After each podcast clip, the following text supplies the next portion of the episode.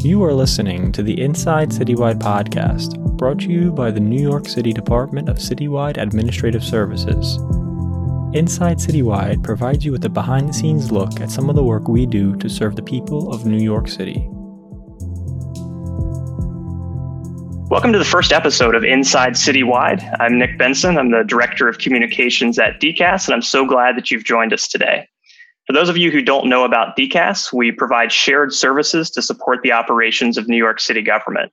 So that includes everything from overseeing the city's civil service system, managing 56 municipal buildings, purchasing many of the supplies and equipment used by city government, and so much more. DCAS is really the backbone of city government, and the resources and support provided by DCAS empower all other city agencies to deliver on their missions. It's through the unique lens of DCAS and its work that we hope to give you a behind the scenes look at what city government does, how it works, and most importantly, the public servants who make it all happen. We're so thrilled that you've joined us today for our first episode. So, first of all, welcome to all of you. And I'm also thrilled to be joined by my terrific co host, Belinda French. Welcome, Belinda. Hi, Nick. Welcome. Thank you. Absolutely. So I am really excited about the topic of today's podcast. So I want to waste no time jumping into this. Um, when I was thinking about what we could discuss uh, for this first podcast, there was one thing that stood out head and shoulders above the rest, and it was the heroic work our city did in response to the COVID 19 pandemic. Um, here at DCAS, one of the crucial roles that we played was to purchase the masks, ventilators, and other supplies and equipment that helped our city navigate this crisis. Um, we'll also talk about some of the heroic work that was done setting up COVID field hospitals, the city's network of COVID testing sites, building a PPE stockpile, and standing up the city's COVID vaccination sites. Um, we have two really incredible guests who have done amazing work to help the city get through this pandemic. Um, the first is our DCAS's own Adam Buchanan, who serves as our agency's chief contracting officer. So, welcome, Adam. Nice to be here, Nick and Belinda. Thank you. And we're also joined by the newly appointed Commissioner of the New York City Department of Design and Construction, Jamie Torres Springer. Thanks for uh, joining us, Commissioner. Thanks, Nick and Belinda. Pleasure to be here for the inaugural episode. Very glad to have you. So, I want to start off with a question to both of you guys. Um, so, take us back to early last year when it was clear the pandemic was coming our way and what it was like when it eventually arrived. Um, obviously, so much was unknown, and New York City was the first major city hit. So there was no blueprint for something like this. Um, tell us a little bit about your role and what it was like when you first started working on COVID response efforts. Um, Adam, I'll let you kick us off.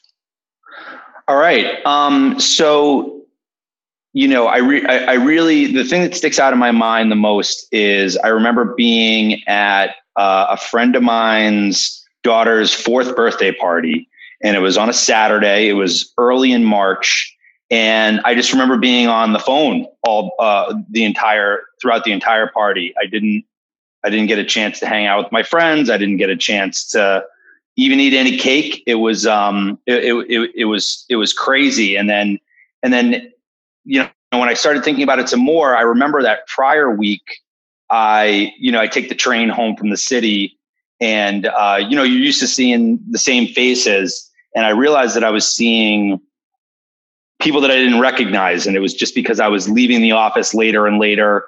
And uh, it was just you know from from our perspective it was just becoming really really difficult to get the things that we needed.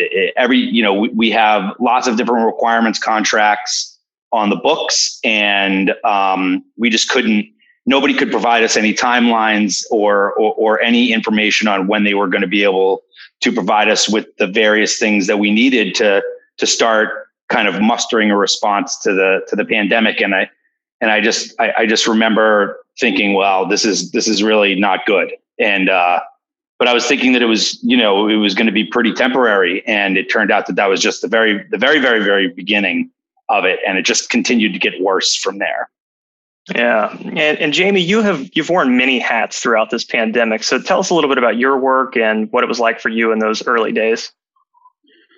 Sure. Um, you know, I, I, should start by just um, uh, explaining what uh, Department of Design and Construction does. We're the city's public works agency. Um, we do about $2 billion a year uh, worth of major capital work across the five boroughs. We build the streets and the sidewalks uh, people walk on, the plazas and the parks people spend time in the pipes people get their drinking water from, uh, the stormwater and wastewater systems that manage those important aspects of our lives. And plus, uh, we build all the public facilities from firehouses to libraries to cultural facilities um, to you know b- big stuff like the project to reinvent the city's jail system and close Rikers. Um, so you know this is all really essential work um, but uh, you know, once we shut down last March, according to the governor and mayor's executive orders, uh, it was only really the streets and the sewer work, which is uh, which is real essential work, and life safety projects that were able to continue. So um, there was a lot that happened for our agency in a very short period of time. Obviously, we had to learn how to work remotely um, which is a challenge in an agency, particularly where you know it's not. Um, this is not an agency where everybody's sitting around at a desk, uh, you know, using their phone. Um, these are people who are used to being out in the field. They're skilled engineers and architects and construction managers.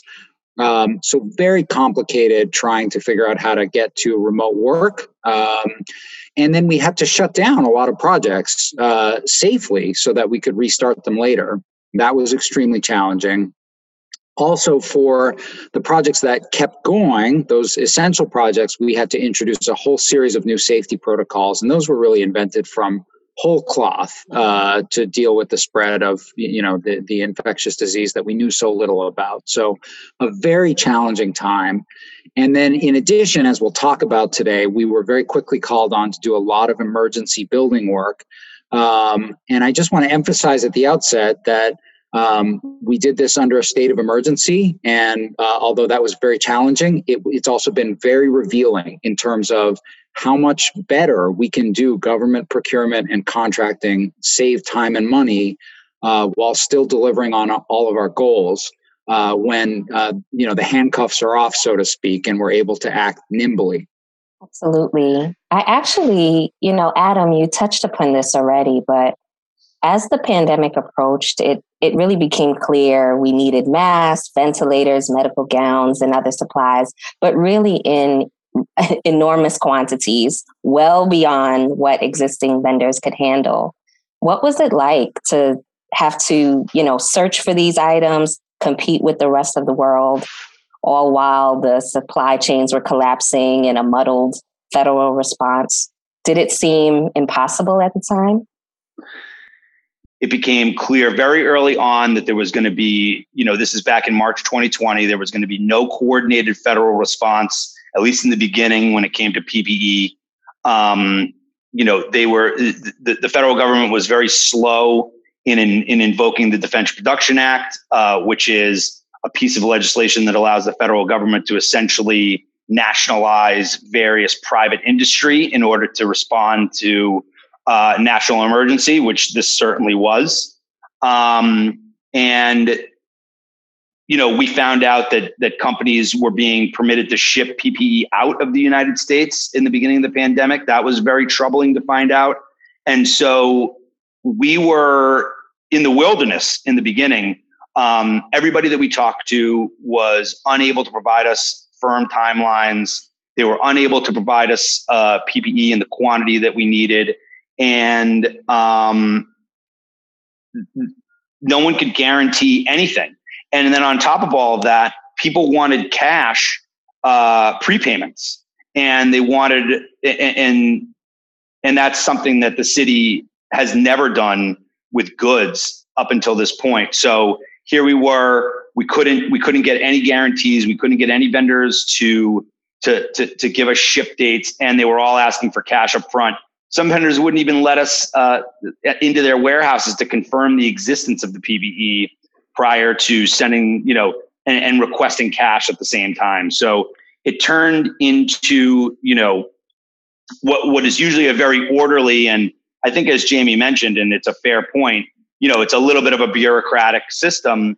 Um, but you know a lot of those regulations are in place for for good reason or something happened in the past that required a regulation in the future and some of our procurements take longer than you know than necessary it just completely everything went out the window Adam, this really reminds me. Uh, a lot of people seem to have this mindset that buying this stuff is like shopping on Amazon. You place your order, it gets shipped out, it arrives quickly, and everybody's happy. And in many cases, I remember, especially at the beginning of the pandemic, the, the manufacturing couldn't keep up with demand uh, in those early days, and there were enormous backlogs in shipping, and sometimes gov- foreign governments were interfering. Tell us a little bit about how that worked and some of the challenges you faced there, and sort of how people's in the public their perception might differ from what uh, the reality is and was. Sure. So you know when when you order things from Amazon, um, you know you're used to paying a price, and and and everything is built into that price. Um, you know you're paying five dollars for whatever it is and then that thing shows up at your door. And that's normally how you know government procurement kind of operates right? It's like um, you know we want an all-in price. We we we, we don't want to know about uh, the freight logistics that are required to get it to our doorstep. We don't want to know about anything about that. But then in the pandemic it was it changed from you know there was there was very little manufacturing going on in the United States, so we had to look overseas, and none of these companies could get their things through customs. Um, so it went from us paying one price to get something to our door to we had to develop relationships overseas with uh, companies in China and Vietnam and India and all over the world. And all they were willing to do was sell us the PPE, but that was it. Um, so, you know, we had to get boots on the ground over there to go inspect it at their factory. And then we had to create our own freight forwarding operation. So the, the, the goods are being manufactured in China and you got to get them over to the United States. And so another thing the city typically doesn't do is we're not the importer of record. So when things are coming in from outside of the United States, they, you know, it says Acme Company on it or whatever, and then that it, it gets inspected by um, custom. You know, it gets inspected by customs in due course, and there was just a tremendous backlog at, at at the border, and so the decision was made very early on and and this was really ended up being a, an incredibly important decision that the city should become the importer of record. So what that meant was uh, we were handling um, from door to door, getting the goods from point A to point B. So we were chartering the plane to bring it from China to the United States, and it had our name on it when it got to when it got to the various ports, whether it was the you know the port of New York or was the port of New Jersey, and um, so so instead of having Acme on it, it had the city of New York on it. So it it started moving things through customs much more quickly and um, but but doing all that it was is so far out of our comfort zone. Uh, it was just it, it was it, it, was really it, it was it was crazy. It was really crazy.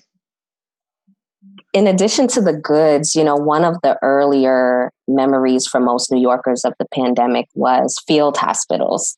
And so, Jamie, uh, you know, I remember just the fear of that our hospitals were getting filled up and that essentially we had to create field hospitals and care for people in tents. And so I know you helped oversee the city's field hospital rollout. What did that entail? Not only the work and logistics of something so enormous, but also I can imagine the fear and pressure you must have felt. Um, yes, I mean, I, I do want to say that the the fear and pressure um, was really on the front line people that were doing the work and were the you know the real heroes. But we're we you know it is a very uh, good example of uh, like the example Adam gave of the early PPE efforts, just needing to scramble, figure out something brand new in a very short period of time, but a time of great uncertainty.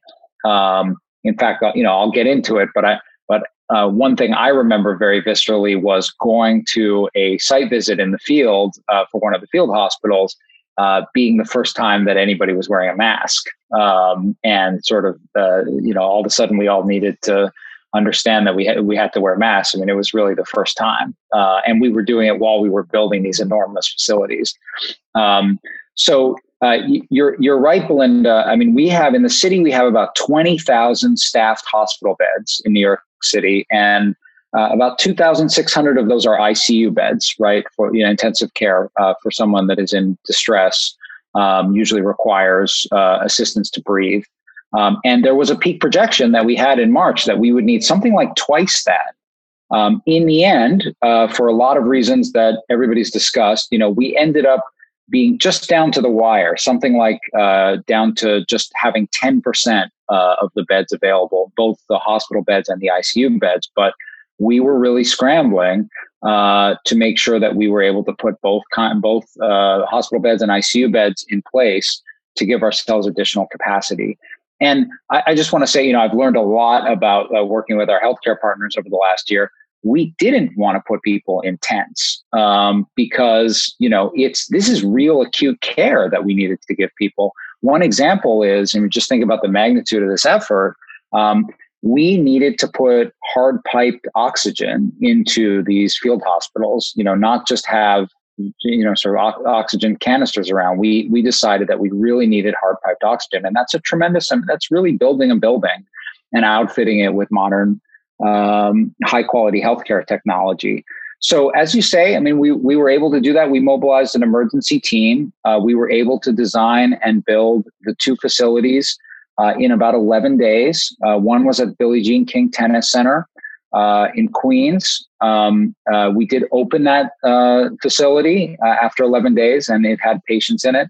We also fully built out the Brooklyn Cruise Terminal on the Brooklyn waterfront uh, with, uh, with with a field with field hospital beds. Fortunately, we didn't end up needing to open that one, which was a real relief. Um, but we were ready to open it, and I think everyone's seen the images of these. These were amazing facilities.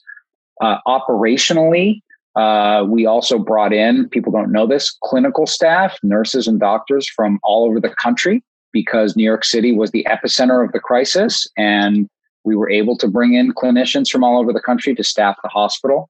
So it was really an amazing effort. I will also say um, an early memory of mine from before uh, the the epidemic or the pandemic became acute in North America was we saw um, uh, a field hospital being built in Wuhan, China, uh, probably in February uh, when you know they were really in the midst of their peak in Wuhan. And I remember seeing a video of it getting built out, and everybody saying, "Wow, we could never build out a field hospital in the United States in 10 days. I hope we really, I really hope we don't have to do that. But, you know, it turned out that actually we were able to build ours in 11 days. And as I said earlier, um, it's because we were working in an emergency and able to take advantage of these uh, these tools and the less constrained uh, approach to procurement. We're able to do our procurement in 24 hours register an emergency contract immediately without a huge amount of uh, extra review by the comptroller and others. Uh, most importantly, we were able to use an integrated design, construction, and construction management team. So we didn't suffer from the usual handoffs that you get, where in our system uh, of building capital projects, we normally have to fully design a project uh, over here in one silo and then hand it off to the construction folks over in another silo.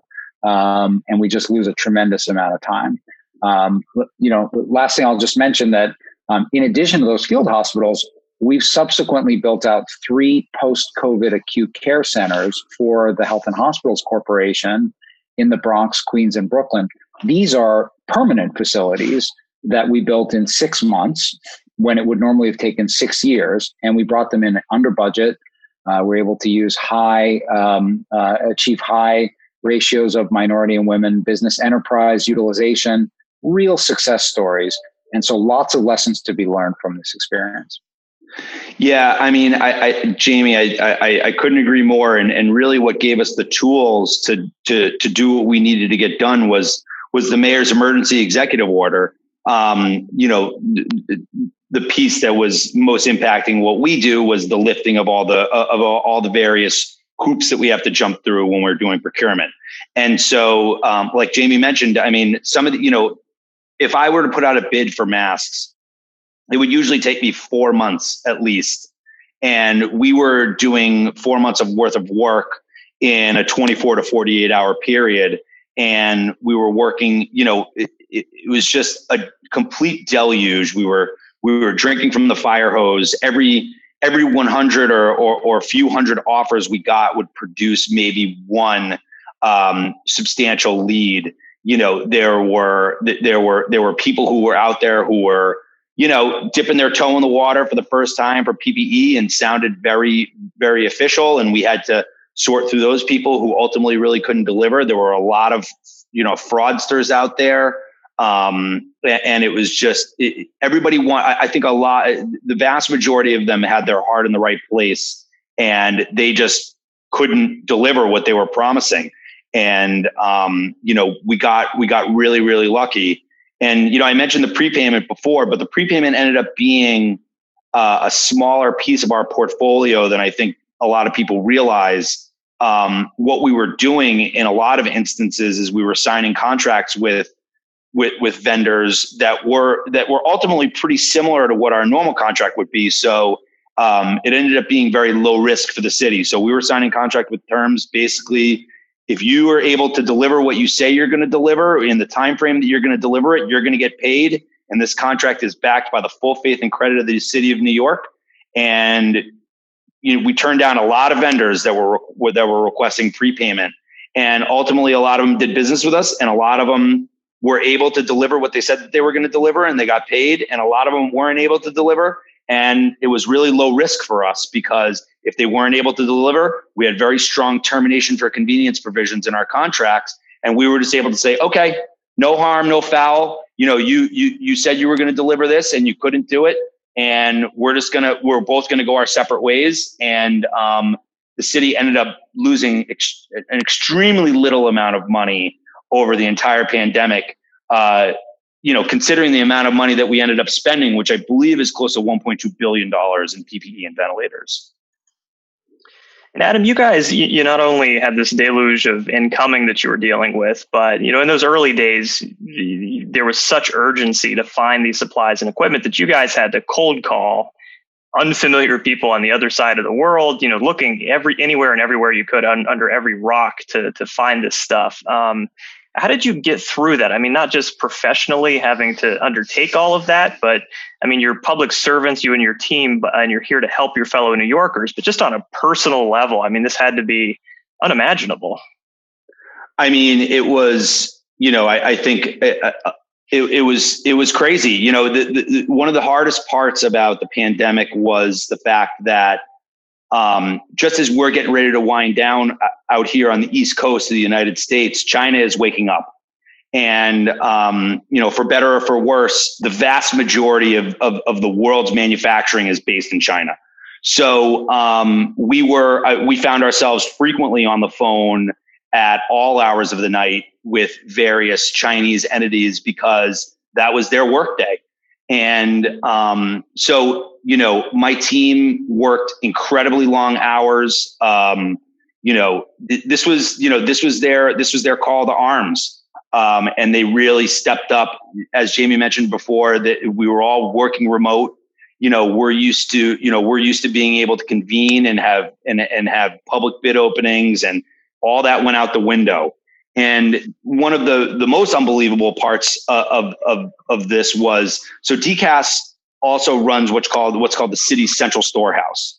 And that holds all sorts of different things that the city needs to function. It holds paper, it holds cleaning supplies, it holds backup generators, it holds blankets uh, for, for, for emergency weather events. But during the pandemic, the the central storehouse went from holding all those things to needing to hold all the PPE and the hand sanitizer, which is flammable, by the way. Um, so that needs to go in a special room. Uh, so normally the central storehouse has about $5 million worth of inventory on hand.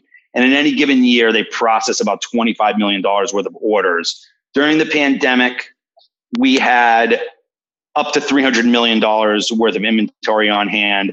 And again, DCAS ultimately processed $1.2 billion worth of contracts. And Unbelievable. I mean, it must have been 24 hours. it was it, it, the storehouse never closed during those first few months, um, only to do inventory counts.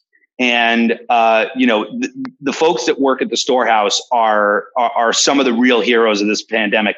They were working in, in indoors. They were working. Um, they were working before the vaccine was created. They were working when we knew very little about this virus and they were working with um, you know the best PPE that we could that we could supply them with. Uh, but you know the fact that they were working 24 seven was was just unbelievable, and a lot of kudos also deserves to go to DCAS's Bureau of Quality Assurance.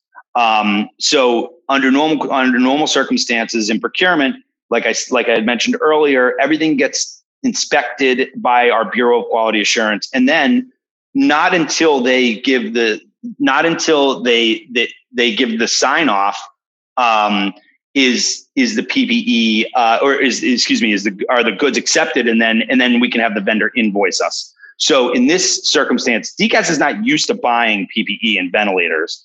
Um, typically, under normal circumstances, hospitals buy ventilators, hospitals buy P, buy PPE for themselves, and uh, we only got drafted into this situation because the hospitals were quite busy.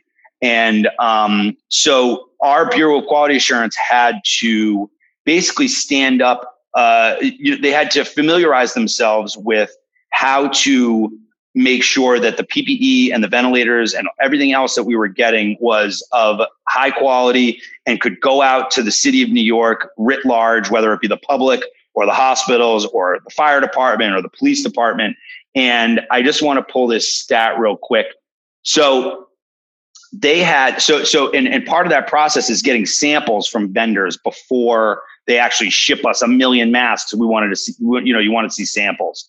And so BQA did such a good job of inspecting the samples and giving the thumbs up or the thumbs down that they had less than a 1% rejection rate on all that PPE that we bought, which means that they did a fantastic job on the front end, making sure that the samples that we were getting were, were what was written into the contract and the staff did such an amazing job creating these contracts where the vendors were delivering what they said that they were going to deliver.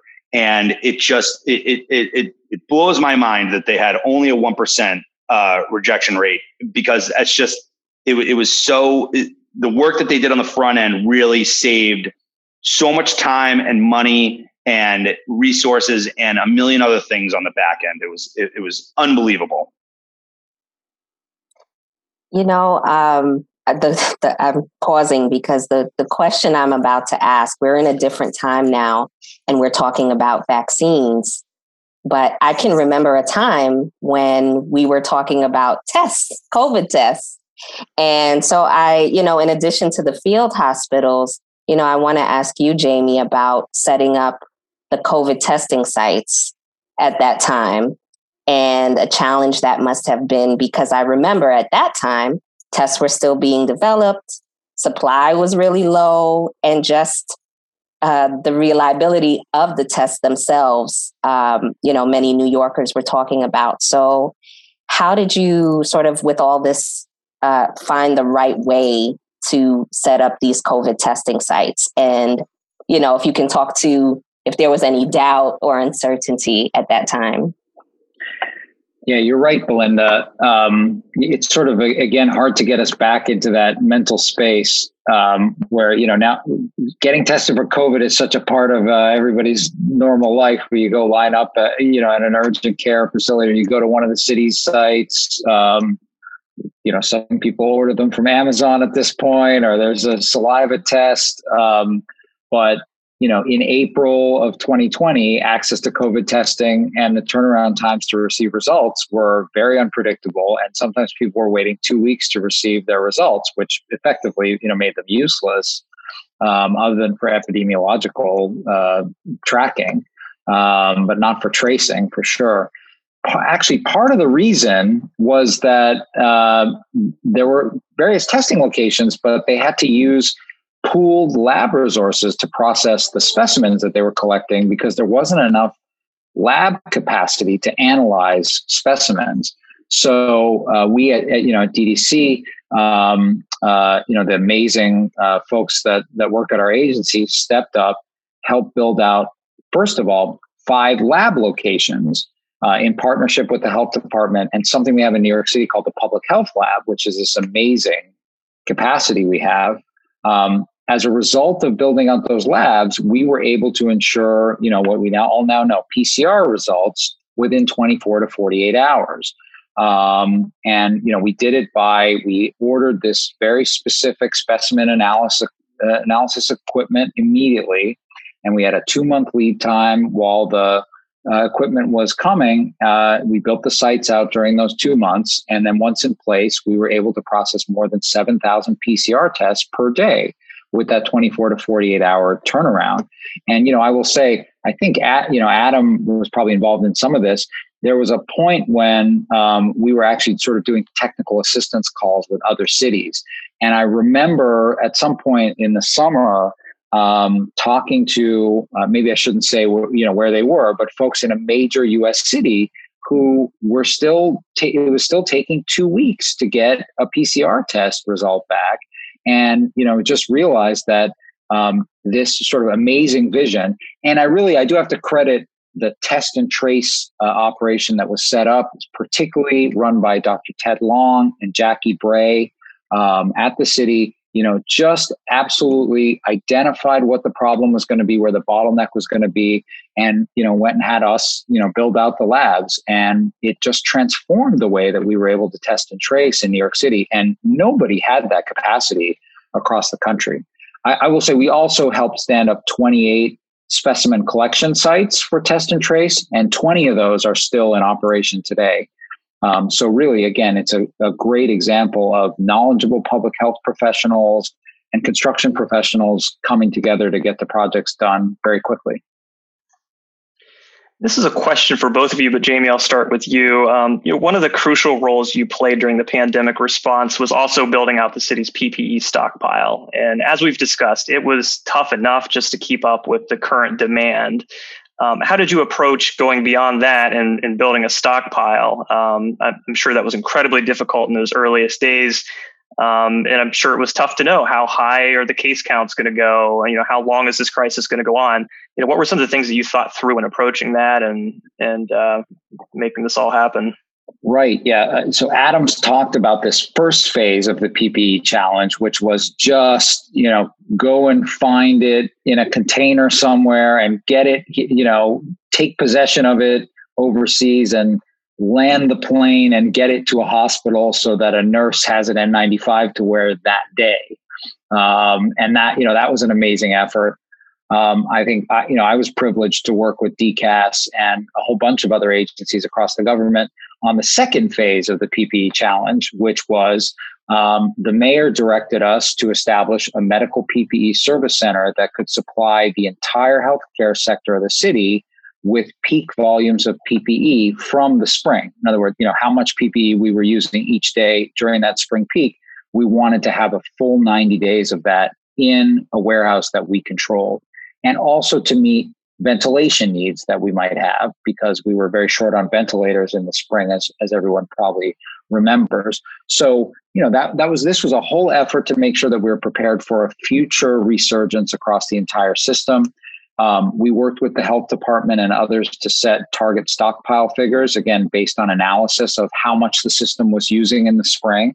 We had to make adjustments because we know there was conservation that took place right? We heard all these stories of people didn't have n95s that they could uh, change in and out of. So we had to adjust our figure, make sure we were buying enough.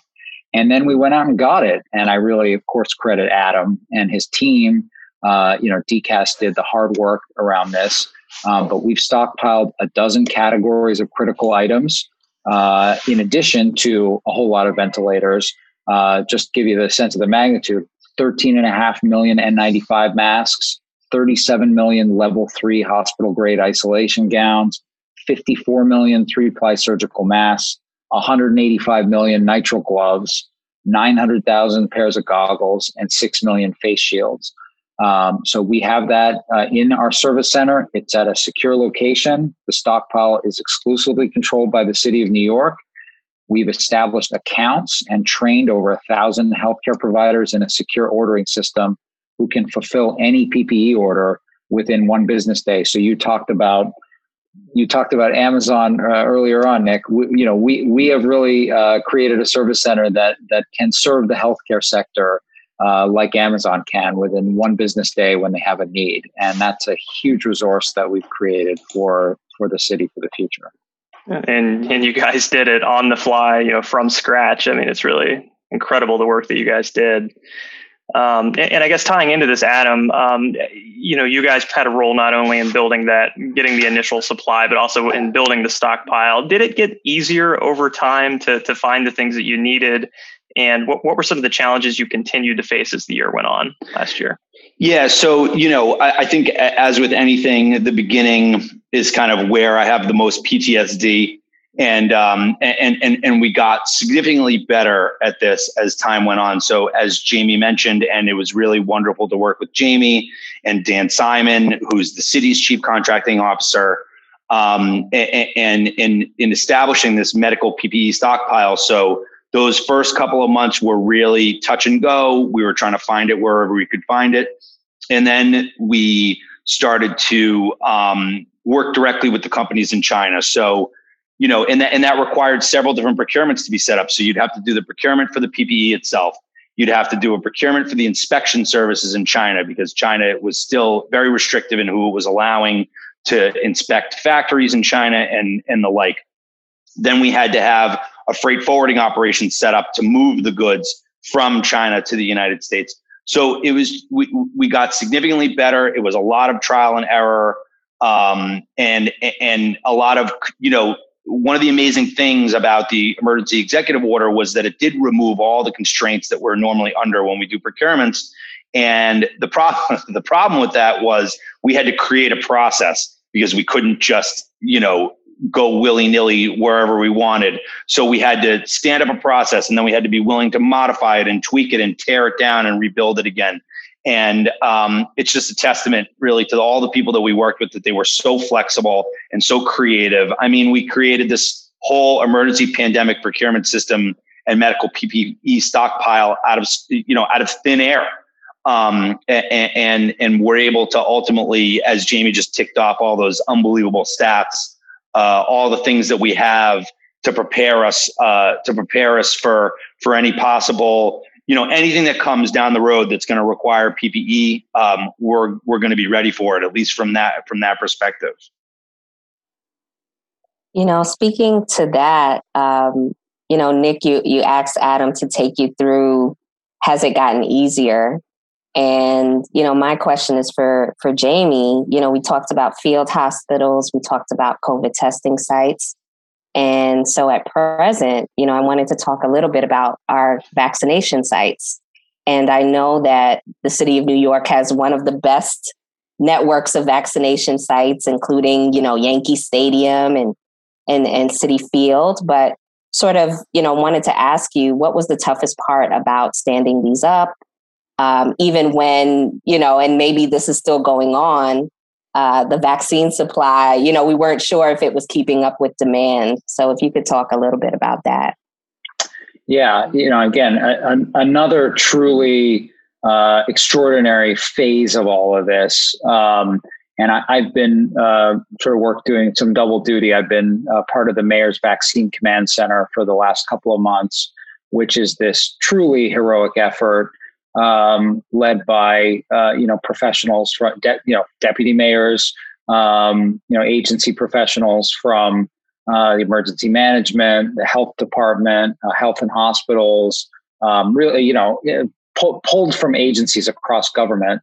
Um, which is it's it's an effort to coordinate the effort of all of these providers and many other entities, um, not just to prepare to vaccinate the population of the city, but to the you know the hard part um, it's all hard but to ensure that we're communicating uh, across the city uh, in the right ways that the vaccines that we have access to are safe and effective and uh, encouraging all new yorkers to get them so that we can get the city back on its feet. And there's a lot of reasons. We all we all read about this um, that there's some hesitancy about there out there uh, amongst uh, you know different folks and different populations. But um, we've really got this obligation to communicate to people the vaccines are safe and effective, um, and that's been happening.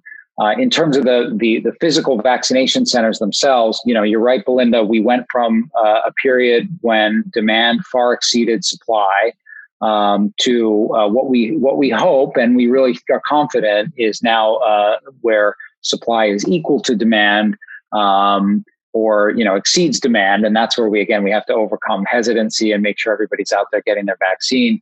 So um, in the initial period, there's an amazing amount of work that's been done to manage that limited supply, but ensure an equitable distribution of the vaccine, creating this uh, this VAX uh, appointment system, which centralized appointments. Uh, I know everybody loves to talk about TurboVax and and uh, and bots, but the bot needs something to crawl through, and that's the system that uh, you know Commissioner Tisch at at the uh, at DoITT, the Information Technology Agency, created from scratch to centralize most of the appointments in the city. Um, also, you know, a big effort during that period to ensure that eligibility criteria were being met um, without uh, you know dissuading anyone who should be vaccinated from getting the vaccine and then getting the vaccine appointments out to communities in need and now where we are is we have almost built out the capacity i don't think we've talked about this uh, too much to vaccinate 600000 new yorkers per week uh, or deliver 600000 vaccine doses per week. And we did that by you know the mega sites that you mentioned um, but also uh, the health department sites, which were all stood up in high schools uh, and middle schools across the city. Well, we've actually moved most of those in the last few weeks so that middle schools and high schools could go back. Um, and uh, we have then uh, identified neighborhoods. We have a task force on racial inclusion and equity um, that the mayor created that identified neighborhoods, 33 neighborhoods that were uh, most in need, most impacted by the pandemic. Uh, and we've gone through and we've uh, located um, vaccination centers in, uh, in accessible to all of those areas. We've built out almost 30 sites across New York City uh, in the last month. Um, and it's just, again, been an extraordinary effort. And then also uh, a lot of work happening to reach hard to reach populations um, through, you know, a homebound initiative, working with community based organizations, uh, uh, establishing pop-up and temporary sites at churches and other houses of worship. So it's really it's not just going and building out Yankee Stadium, um, although that was great, and it was also very complicated because then the Yankees came back to play, and we had to make sure we accommodated that. But it's also making sure that we're in every neighborhood of the city um, so that people can go somewhere where they're comfortable to get their vaccine. And I think we're in a very good position to hit the targets we've set uh, to vaccinate the population by the summer. So, just one final question that I have, uh, I guess I'll pose to both of you. But so much of what incredible public servants like you and the people you work with, it, it goes unnoticed, and it really the, the work happens behind the scenes. What is something you think ordinary New Yorkers should know about this work that they might not know? And do you have any lessons that have been uh, learned along the way? I guess Jamie, I'll start with you. Well, I think I think we've said a lot. I mean, I, the thing I would emphasize the most is, um, I guess, two you know two things.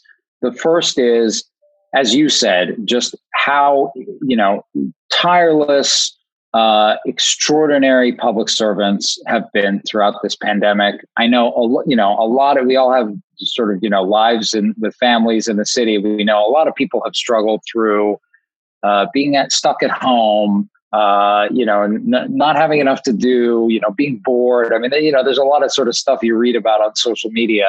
That's not the challenge that public servants in New York City have gone through. It's been being on the front lines, being essential workers and you know um, just you know just protecting people and keeping them safe and getting the city back up and running. And people have done it tirelessly including at, at our agency at the department of design and construction where people have just been uh, extraordinary. The, the other thing again i just want to emphasize you know there's ways that we've been able to act. I'm sure adam has this reflection too about DCAS's work that um, we're not able to normally, uh, you know, ways that we're not able to normally uh, work that we have used during the pandemic to deliver. And we should be able to take lessons from that and change laws and change regulations so that the city can deliver that way all the time. And I really hope that people will take that message and, and help us to make those changes so that we uh, can put the city in a better position long term as well. And Adam, what are some yeah. of your lessons learned? Yeah, so you know, I think I think Jamie really said that very well. Um, my big, I think my biggest takeaway from from this was how much we need to incentivize American manufacturing because uh, when I have to get something shipped here from Michigan as opposed to from China or from Vietnam in the middle of an emergency, um, it just makes it significantly easier uh, to, to to to respond to that emergency. And you know, at the end of the day, like I'm I'm just a procurement guy. Um, you know, it's the people like Jamie and and and and the healthcare and the healthcare folks and the firefighters and and all those people. They tell us what they need, and it's my job to just get them what they need. Uh, us buying PPE in and of itself is not necessarily the most heroic thing in the world, but if we can get that PPE to the to the EMT who needs it, or to the hospital worker who needs it, or you know out to the nursing homes, or just get it out to the front lines as quickly as possible, and and make sure that what they were getting was quality product. Um, that was that, that was what we that was what we tried our best to do and uh, but yeah, you know, for the for the biggest lesson learned for me was, you know, uh, in addition to what Jamie said, of course, a lot of these procurement rules are silly, and um, it shouldn't take me four months to buy masks under normal circumstances. Uh, I think we showed quite an ability to buy things and safeguard the, the taxpayers' money in an extremely high stress environment, and we did it without, you know, sacrificing uh, much at all. So, you know, but but in addition to that, any any kind of incentive you know any kind of incentivizing that we can do to buy American, it's got to get done because you know we're going to be in the same position here uh, five years from now if we don't if we don't change something uh, where we're scrambling and trying to deal with companies all over the world as opposed to dealing with with, with companies here in the United States. I really want to thank both of you guys. Uh, you know, not only for you know the the interview today and the really helpful conversation that I hope gives people a behind the scenes look at at what happened during the COVID uh, response efforts, but just for being the public servants that you are. Um, you know, I, I've I do press for DCAS is one of the hats that I wear, and I see some of the bad press where people get beat up for the stuff that they do but to, to, to work with you guys to see behind the scenes the sacrifices that you're making the hours that you're working you know what you're going through on a personal and professional level um, it, you know you deserve all of the credit in, in the world. Um, you know our, our first responders our medical professionals they get you know their their recognition that they justly deserve but there's so many other public servants who fly under the radar who do incredible work and you two and your teams are definitely among them. So so thank you so much. We really appreciate you taking the time today it's a pleasure. Thank you, Nick. Thank you. Thank you for putting this together. This was great. Thank you, Nick. Thank you, Belinda, and thanks, uh, Commissioner, for uh, for for for everything. It's been it's been a hell of a year. Um, yeah. Thanks for everything. Yeah. Uh, thanks, everybody. Thank you for listening to Inside Citywide, a podcast brought to you by the New York City Department of Citywide Administrative Services. To learn more about DCAS, visit our website at nyc.gov/dcas.